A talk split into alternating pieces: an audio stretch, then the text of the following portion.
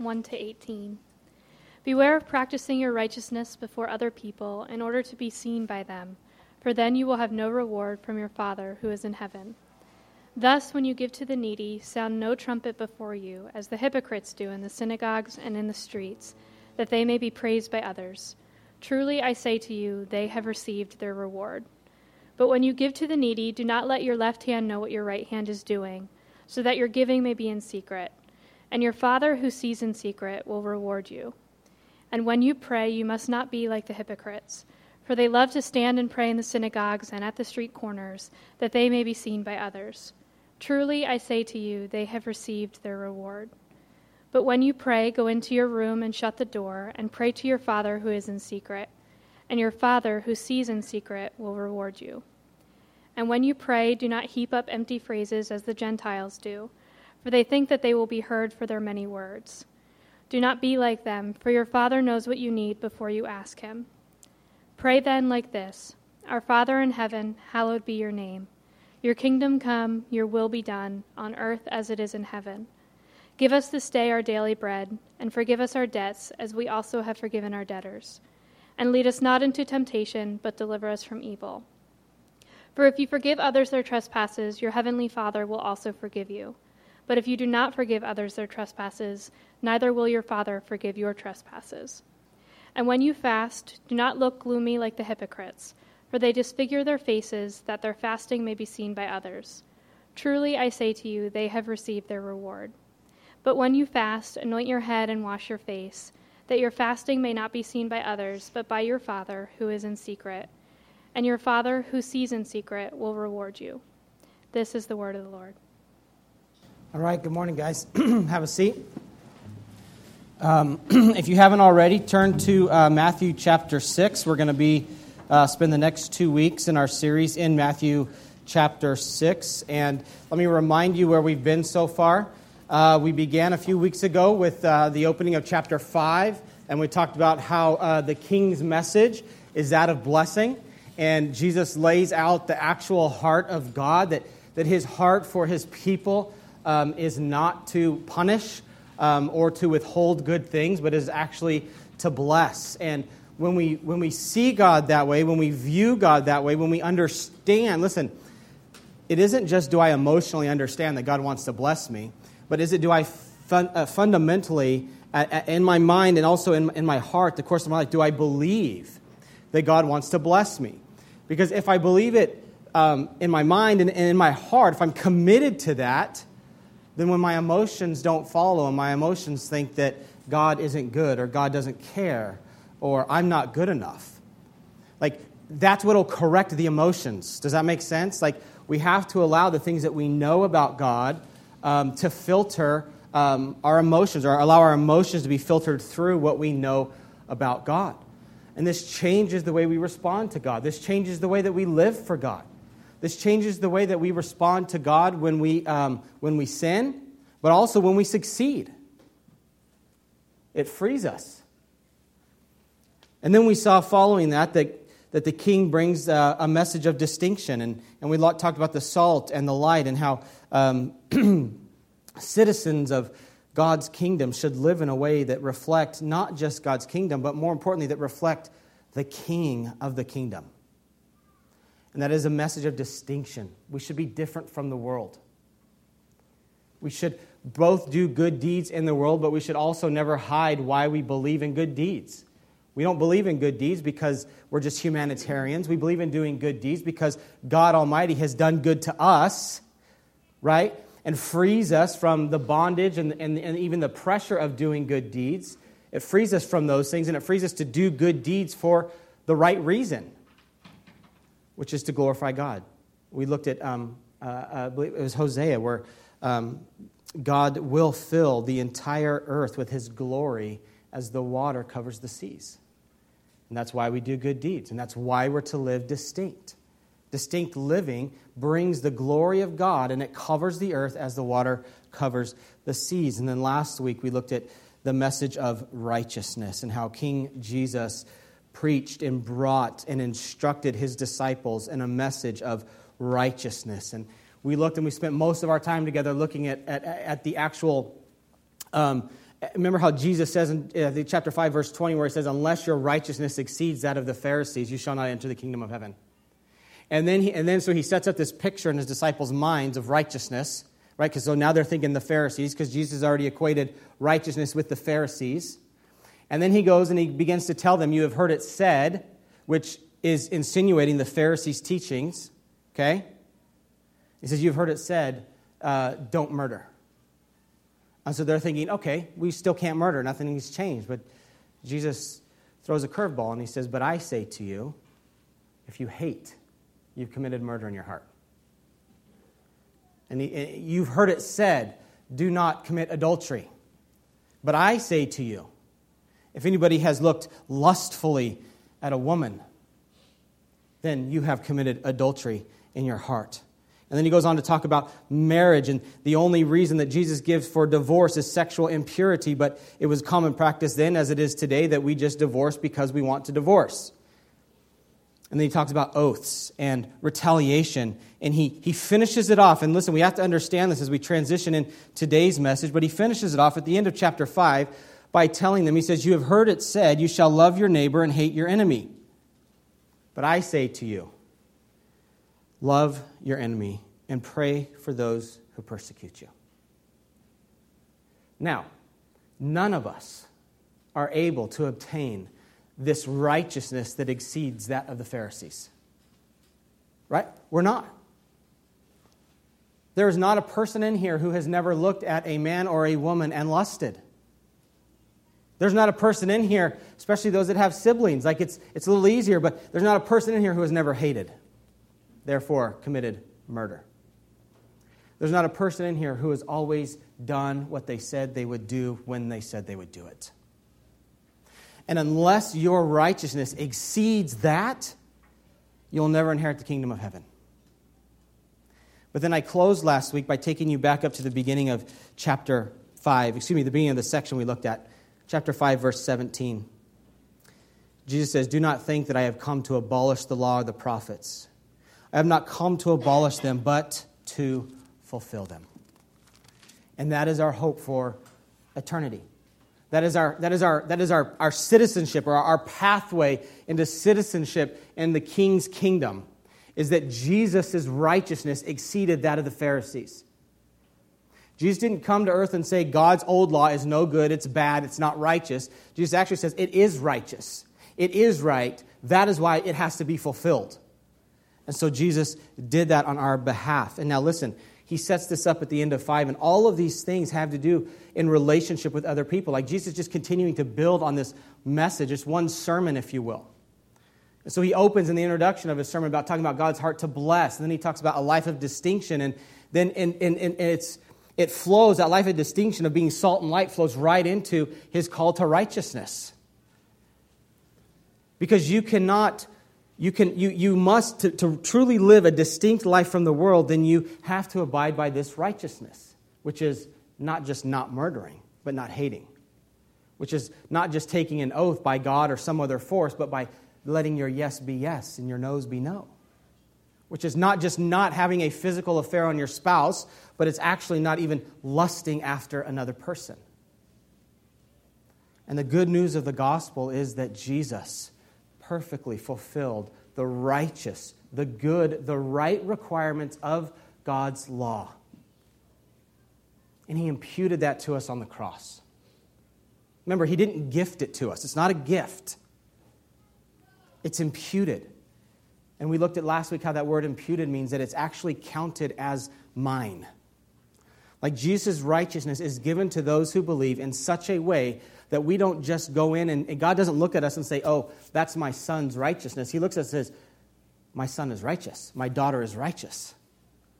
Because right, Christ's righteousness was imputed or, or given on account or credited to me as if I had done it. And that is the good news of the gospel. And now, this morning, we're going to talk about a message of action. How now the king brings a message of action. And here's the lie that the world wants us to believe. Here's the lie that, if I'm honest, that we just want to believe because it's easier. And that is this that my apathy towards living for God is okay since at some point I raised my hand. At some point, I responded. And I don't have to worry about the way I live now because I raised my hand or I came forward. Here's another form of that lie my apathy is okay because God's just happy that I chose his team. And you see, we believe in this sovereignty of man versus the sovereignty of God. And we think, you know what? God doesn't have the right to call me to live this way. He should just be thankful that I chose him. I chose to be on his team. And whether or not we would, I mean, I would hope that as, as you know, we hear these lies, we immediately say, I, I don't, I, that's a lie. I don't believe that. But then when we look at our hearts, when we look at the way we treat one another, when we look at the way we actually live before a perfect and holy God, we see that the reality is, is a lot of times we do believe these things. Although we would never intellectually agree with them, right? We, we fundamentally and we practically oftentimes live these lies. But here's the truth the king's message calls his people to engage in his kingdom's purposes. I've often posed it to you over the last four years this way Why is it that God didn't just take you immediately to heaven when you got saved? Wouldn't that have been easier? Like, we think that that's the end result. We think that that's the goal, right? If that were the goal, then the moment of belief, at the moment of conversion, the moment of, of justification, then God would have just vacuumed us up, right? But that's not how it is. And it's not that way for a reason. In Ephesians chapter 4, the Apostle Paul says that it is the saints, it is the members of the church who do the work of ministry. That is every single one of us. It's actually, he says it's the body, the body of Christ.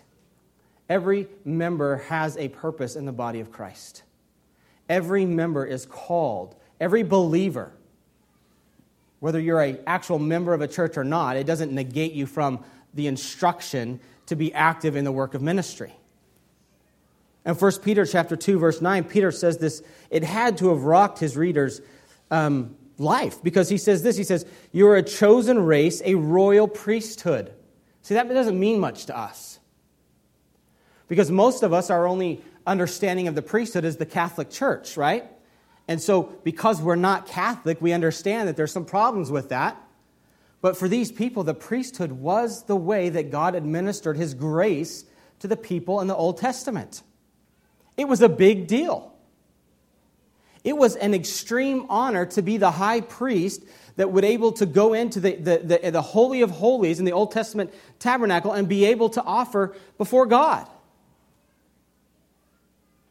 See, before Christ, God's people didn't have direct um, communication and, and relationship with God, it was through the priests. God's Spirit didn't reside inside of every person who followed God. That's why it's so important when we read the Old Testament. It says, and God's Spirit was upon him. It was, it was distinct. It was, it was, it, they were holy. They were set aside. That's what holy means. But now that Christ has come, and on the cross, we read that as he, the, the veil that separated the innermost part that only the high priest could go to, that separated from the meeting area, was torn top to bottom at the moment that Christ died. Teaching us, telling us that we don't need a priest to go before us now. That God's Spirit dwells in each person who believes. And so when Peter says that you're a chosen race, you're a royal priesthood, these Jews are thinking exactly of the priesthood that they grew up knowing and learning about and following. They're thinking of the lineage of Aaron and the call and all of the work, all of the work that the priests were to do on behalf of the people. And now Peter says, That is you now. He says, You're a chosen race. It's not just the Levites anymore, it's all of God's people. You're a chosen race, a holy nation, a people for his own possession, that you may proclaim. Why? are you for God's own possession? Why are you a holy nation? Why are you a royal priesthood? Why are you a chosen race? Peter tells them, and by way, he tells us that you may proclaim the excellencies of him who called you out of darkness into his marvelous light. That is the call to action. That is the proof to the truth that we are called to live for God's purposes. You are a, uh, um, a chosen uh, race, a royal priesthood, a holy nation. All of that. You're a people for his own possession. All of that creates for us a picture of being set aside for a special purpose. We all have special possessions that we set aside for special purposes. I remember as a kid, baseball was life. And there were certain times that I would not let my brothers use certain things because it was special to me. And my brother had a tendency of losing everything that he touched. I didn't want that lost. It's special to me. In fact, just a few years ago, I got a glove back that he said he lost seven years ago. He didn't know where it was. The whole time it was in his garage. But it was special to me. And that's the picture that Peter is painting for his audience here is that we are a special people. We are set aside. We're to be different. We're not to be defiled by the world. You know, one of the most common questions that Christians ask, or I, I, guess one of the most common things that, that they struggle with, is this idea of what is God's will for my life? What does God want of me? And, and some of that is from a good place because we want to please God. We want to live right before God, right? Like it starts at a good place, but as many of us know, what can easily start at a, at a good, holy, righteous, God fearing place quickly can turn into idolatry. And we go from wanting to live a pleasing life unto God to wanting to understand everything that's going to happen so that we can control it and figure out the most comfortable way to go through it. But God's will for your life is simple. Know that when He chose you, He set you aside so that you would live for Him. That's it. What job do I take? I don't care. Love God. Understand that He set you aside for a reason. Live for Him in whatever job you take. Do you realize that the most unevangel uh, evangelized? What's the word? Least evangelized, mission filled in our country is the workforce. Because every week we leave this building and we go to work. There's numerous jobs. Nobody, uh, okay, two of us here work at the same place. Everybody else represents an entire different group of people that they work with. And rather than seeing our lives and our calling to be people that are set aside, yes, do we provide for our family? Absolutely. But that isn't necessarily the primary reason you're where you're at. You're a chosen people, a royal priesthood, God's own possession, so that you may proclaim the excellencies of Him who called you out of darkness into His marvelous light. Now, listen, God has not only justified us, but He also sanctifies us as we live for Him. Don't separate it.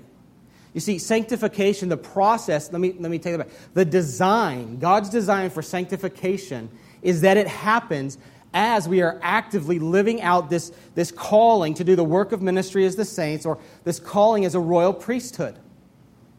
That's how God's uh, process of sanctification is most effective in our lives. Paul Tripp, in his book, Instruments in the Redeemer's Hand, writes this.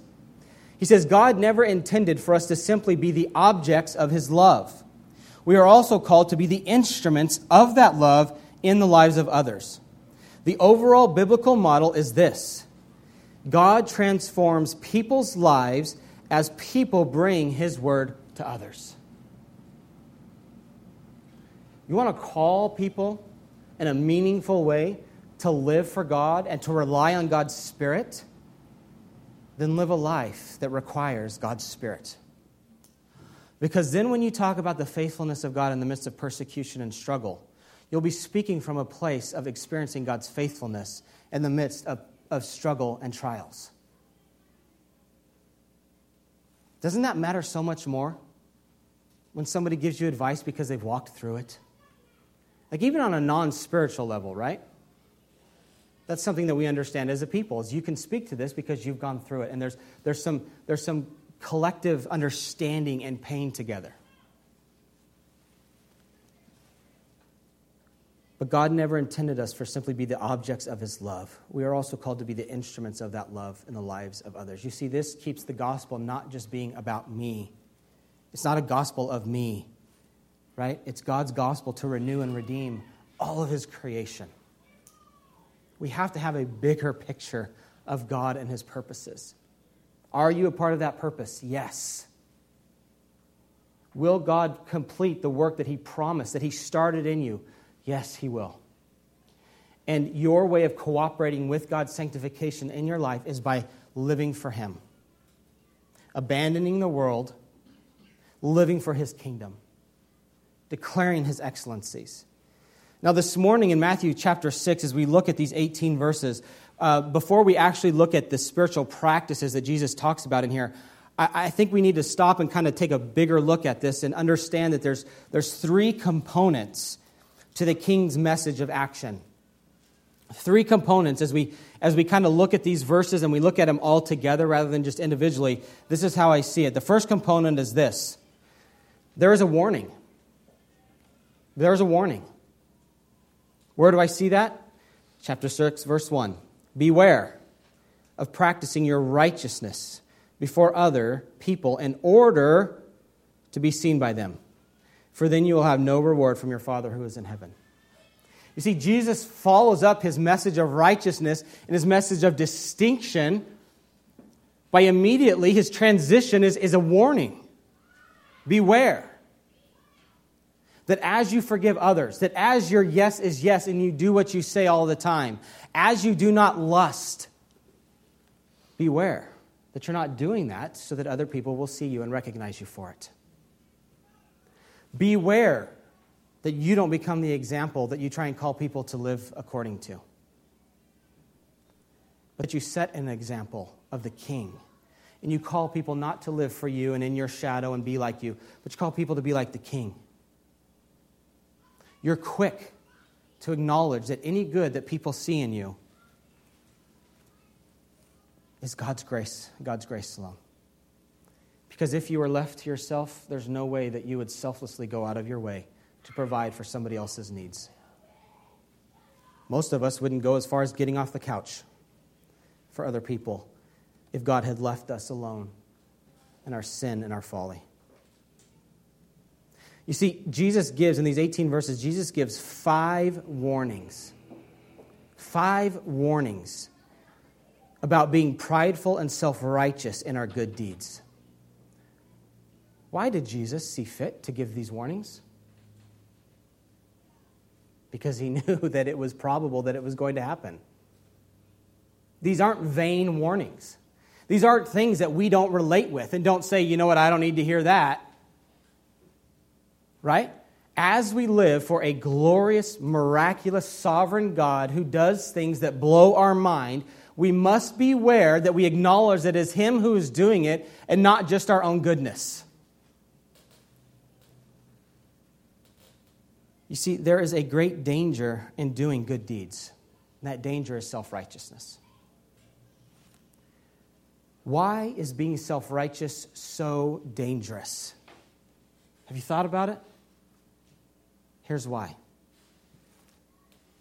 If we are satisfied with our own righteousness, we have no need for the righteousness of Christ. we can become so self righteous in the way that we live, in the way that we think, in the way that we treat other people, that we don't need Jesus to fulfill the law and prophets for us because we have done it. And we are quick to find people around us who appear to be failing at it. And it makes us feel better about our righteousness. It makes us feel that, man, we must be really holy. 1 Corinthians chapter 4, verse 7, Paul says, What do you have that you did not receive? If then you received it, why do you boast as if you did not receive it? He's correcting the Corinthian church. Everything that you have, everything that you have, God has given to you. So why do you walk and act and talk and treat people as well as your possessions as if you did not receive them from God? That's what he's saying. In Romans 15:8, Paul says this, he says, "For I will not venture to speak of anything except what Christ has accomplished through me." You see, righteousness distinguishes between intellectual acknowledgement of God and heart level faith in God. There are a lot of people that say, I believe in God. There are a lot of people that will even go as far as saying, I know that I'm a sinner. I know that there's sin, and I know that only God uh, provides salvation from sin. The Bible is full of examples. I mean, the most, the most um, one that jumps off the page right away is Jesus at the end of days. There's going to be people that say, uh, God, Jesus, we, we cast demons out in your name. We healed the sick in your name. We fed the, the poor and the needy in your name. They all believed. They had an intellectual acknowledgement and agreement with the things of God. But Jesus says to them, Get away from me. I never knew you. You see, they had they, they had never placed their fate, the fate and the well being of their present as well as their eternity, in the work of Jesus Christ. And that is evident in their response to Him. We did this, we did this, we did this. It's self righteous. They had no need for the righteousness of Christ because in their eyes they had fully fulfilled the law perfectly by their deeds although we must have an intellectual understanding, and the Bible calls us to know what it is that we believe and why we believe it, it is not enough. We must not only know what we believe and why we believe it, but we must place the, our fate, our entire well being of our lives, of our future, of our present, of our finances, of our families in what we believe. That's the difference. And that's this message of action. And we must understand that as Jesus calls us, as his people, to do good deeds, in fact, Philippians tells us that God ordained, predestined good deeds before the foundation of the earth that we would walk in them. The good deeds that we do, any good deeds that we do, God has, has predestined to happen before the foundation of the earth. We are simply walking in what he has already called us to. But we must be careful. We must recognize that the reason we do good deeds is not because we are good people, but because God preordained that we would do these good deeds for His glory. And that these good deeds have an ultimate purpose. And that ultimate purpose is not the gospel of rich or the gospel of whoever you are, but it's the gospel of Jesus. Now, the second component to this message is not only is there a warning, but there's also a promise in verses 4, 6, 14, and 18. So there's four verses that all promise a reward when good deeds are done with pure motives. Not just that good deeds are done, but when good deeds are done with pure motives. There's a reward. Now, he doesn't tell us what the reward is. Okay? So we don't want to read too much into it, but what we can look at is when we look at the original language, the word for reward I think a lot of times, because I don't, I don't know why, a lot of times when we hear reward, we only think eternity, which we need to think more along those lines. Jesus calls us to lay up our treasures in eternity and not on earth. But this, this word reward actually uh, is the same word used for a, a, a worker who gets paid for his work.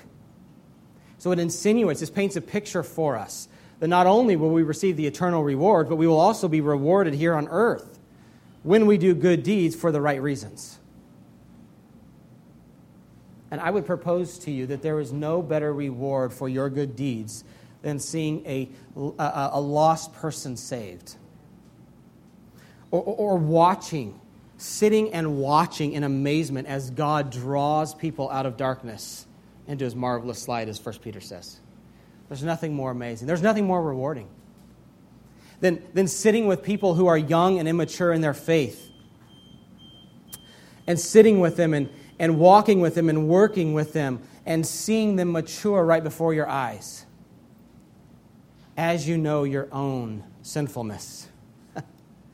it doesn't make sense. There's no greater reward, but there's a promise. So we must understand that remember, this goes back to our, the opening of our Sermon on the Mount season, uh, series that, that, that God is a God who blesses, He rewards people who faithfully and diligently follow Him. But He says there is a reward when you do these things in secret. And that's where we begin to struggle.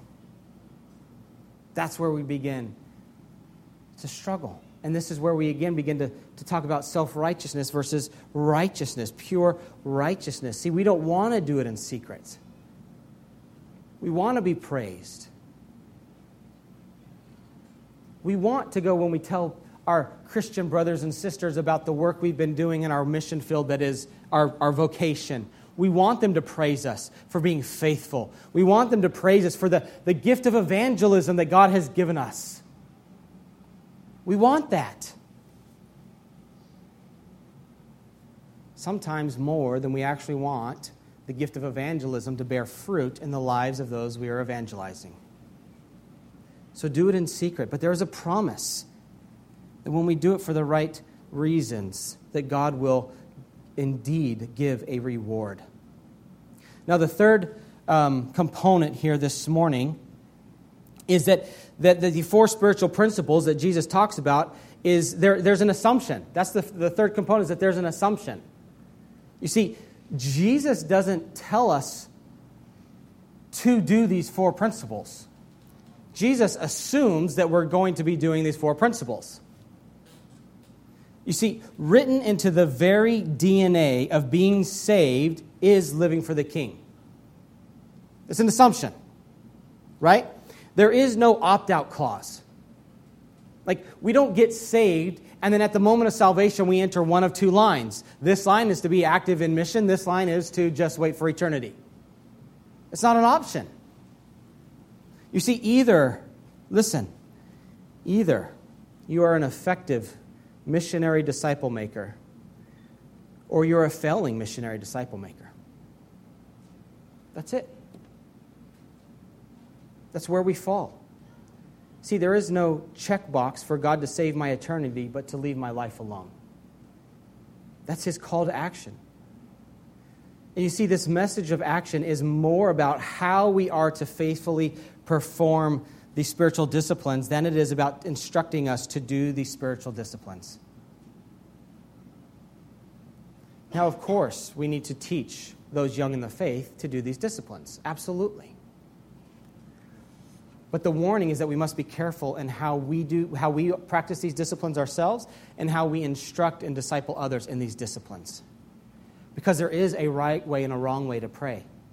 Did you know that? There was a right way and a wrong way to give. There's a right way and a wrong way to fast. There's a right way and a wrong way to forgive. And so Jesus' call to action is to practice these spiritual disciplines in purity not seeking to exalt yourself above others, or not seeking to make a name for yourself and give yourself a platform so everybody would know you and want to follow you, but so that your Father in heaven would receive glory. Now, what are the four spiritual disciplines? In the rest of the few minutes I have, I want to walk through the four spiritual disciplines that the king warns, rewards, and assumes his people will be about. Now, obviously, we're not going to cover these at length, so I encourage you actually throughout this week to study on your own uh, these, this section of Scripture, Matthew chapter 6, verses 1 through 18. And there's also a, a really good, if you struggle um, in spiritual disciplines and you struggle in doing them purely, then let me recommend a book to you called Disciplines of Grace by Jerry Bridges. Disciplines of Grace by Jerry Bridges. It is a grace fueled book and instruction on spiritual disciplines. It has been huge uh, in my own personal life. But the first spiritual discipline is giving. Look at verses 2 through 4.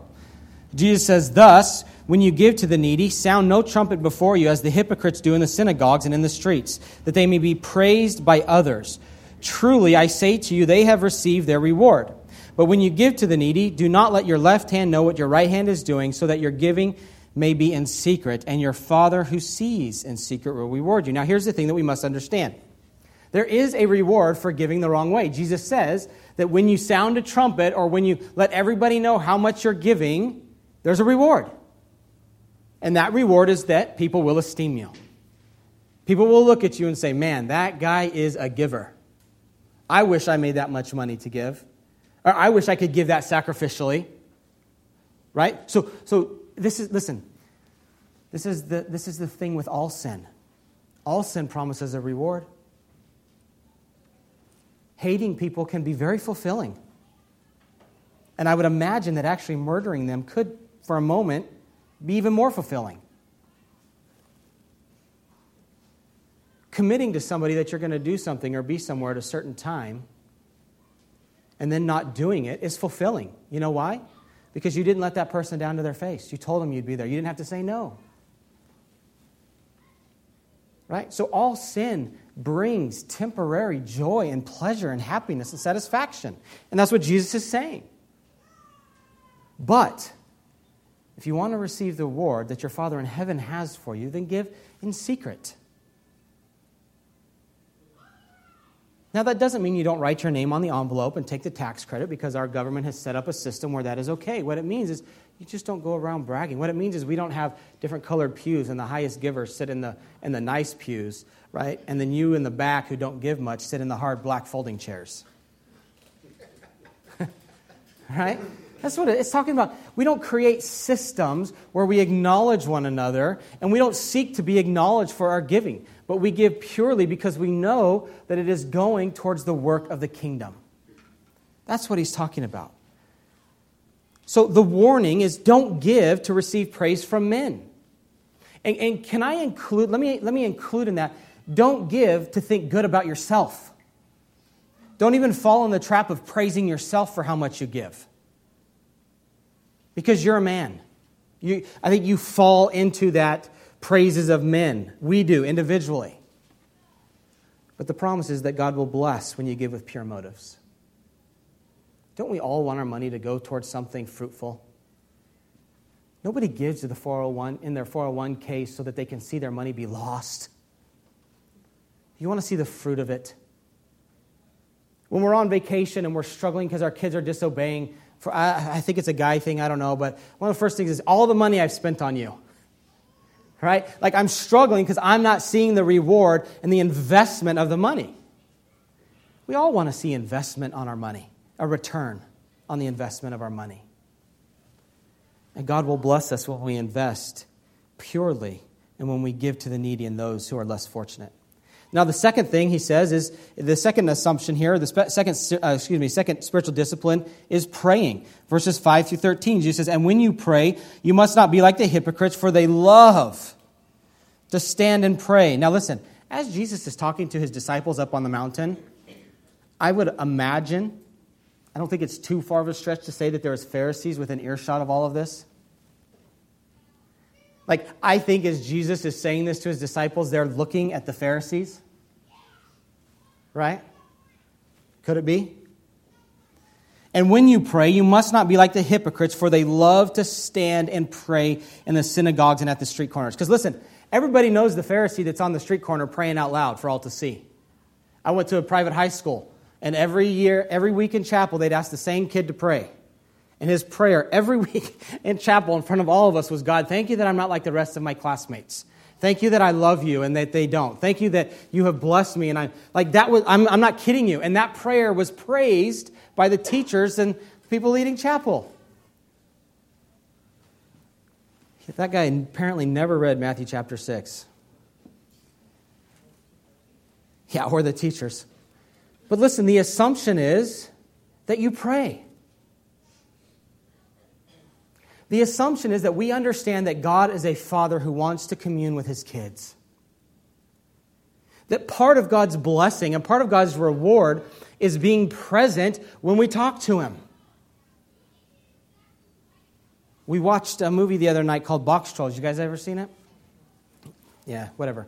Anyways, one of the, one of the characters in it was a young girl who all she wanted was the attention and affection of her dad.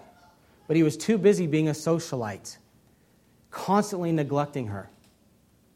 And there comes a point where she meets this boy who's kind of orphaned, and, and she tells him what a father should be. All the good things. And you can see in her, because you know the whole picture, she's longing for her dad to love her and talk with her and, and spend time with her and acknowledge her. So finally, this little boy meets her dad, and he gets mad. He goes, You said that fathers were like this. And she goes, Well, I said that fathers should be like this. Not that they are, that they should be. But we have a Father who wants to commune with his people. So pray. When you pray, don't pray so that people will, will recognize you for your great prayers or your lengthy prayers or your deep prayers or your, your wordy prayers. But pray with pure motive that God will bless that. You don't even have to pray long prayers because Jesus talks about not, not, not just these mindless rambling, but be intentional with your petitions of God. Pray specifically.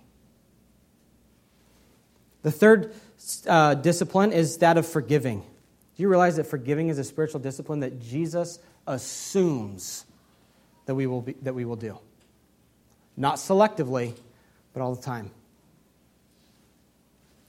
Verses 14 through 15, Jesus says, And when you fast, do not look gloomy like the hypocrites. Excuse me, I'm sorry. Verses 14 and 15. For if you forgive others their, trans, their trespasses, your heavenly Father will also forgive you. But if you do not forgive others their trespasses, neither will your Father forgive you your trespass. Now listen, we have to understand the context of this. Jesus is not talking to unbelievers. He's not saying you will lose your citizenship. Okay? We have to understand the context and the original grammar. And so let me just read for you the notes from the uh, English, study, English, English Standard Version Study Bible.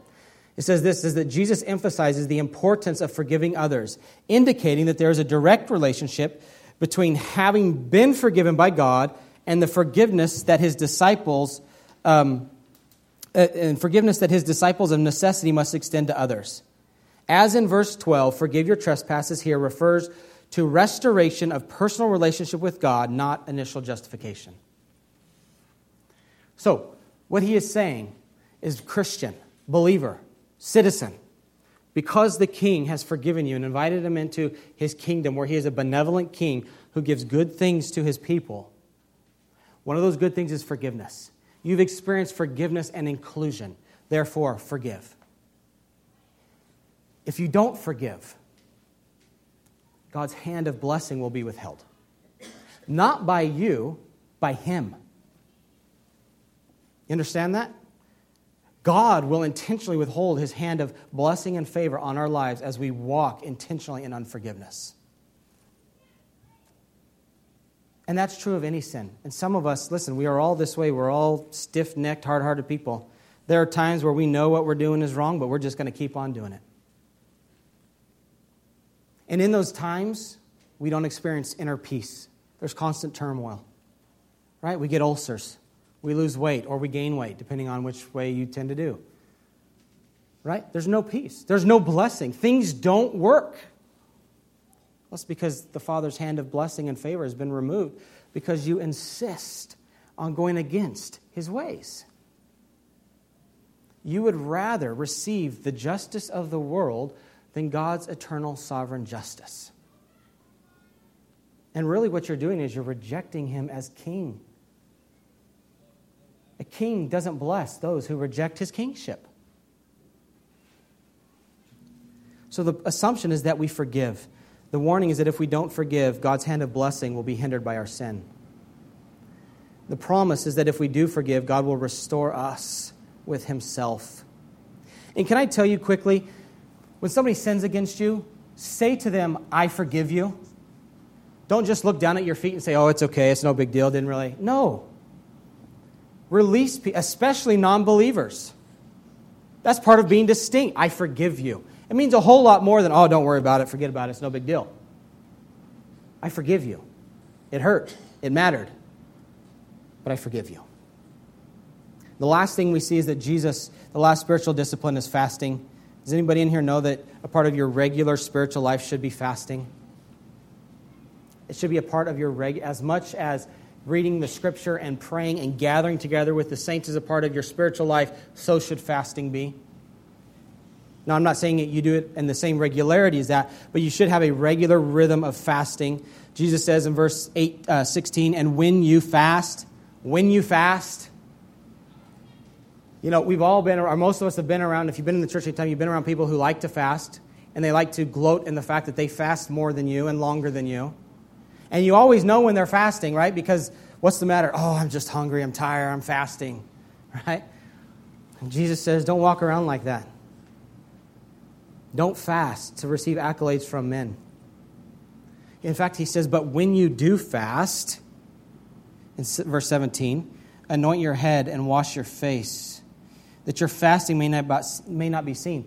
Fast in a way so that people don't even see that you're fasting. Now, that doesn't mean if you're fasting food and you sit down at a meal with somebody and they offer you food, it doesn't mean you don't say, you know, I'm not eating right now, I'm, I'm fasting. That's okay. Do it in humility and don't just offer it up. Don't say, hey, I can't go to dinner because I'm fasting. Right? Go to dinner, be tempted, have self control, rely on the Spirit, and walk in humility. God will bless his people when we fast with pure motives. Last week we saw that God isn't into making bad people good. That's not his purpose. But he makes wretched people righteous by transforming their very nature and crediting to them Jesus' perfect righteousness. Now, listen, we cannot be okay with doing good deeds in secret unless our hearts have been transformed by the righteousness of Christ. We'll still struggle with it. But because we have God's Spirit empowering us, eventually we will overcome it. So don't believe the lie that it's okay to be apathetic in your life towards God. But embrace the truth and live the truth that the King's message calls his people to engage in his kingdom purposes for the King's glory. If you guys will stand with me, we'll pray. God, I thank you that you are a king that doesn't just love us the moment we're saved and then, and then wait until you can be with us in eternity. But God, you're a God who lives in us and walks with us every day in between. And I thank you, God, that you have given purpose to human existence. Our society is fueled with books and theories on why are we here and what's my purpose, and, and we spend our life trying to figure that out, God. And I thank you that you are a king who clearly, plainly, and powerfully gives purpose to his people. I pray, God, that we would repent and turn from the ways where we do not live for you, God. For the ways, God, where we don't want you to receive the, the glory and the excellencies, God, but we want to be considered excellent.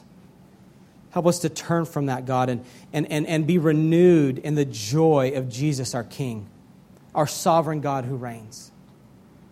Holy Spirit, I pray that you would empower us, that we may live faithful lives in God's kingdom for the sake of the King.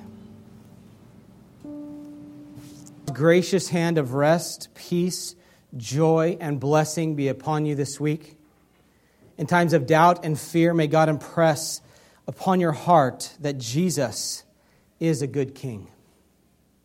In times of temptation and despair, may He remind us that Jesus has made us righteous.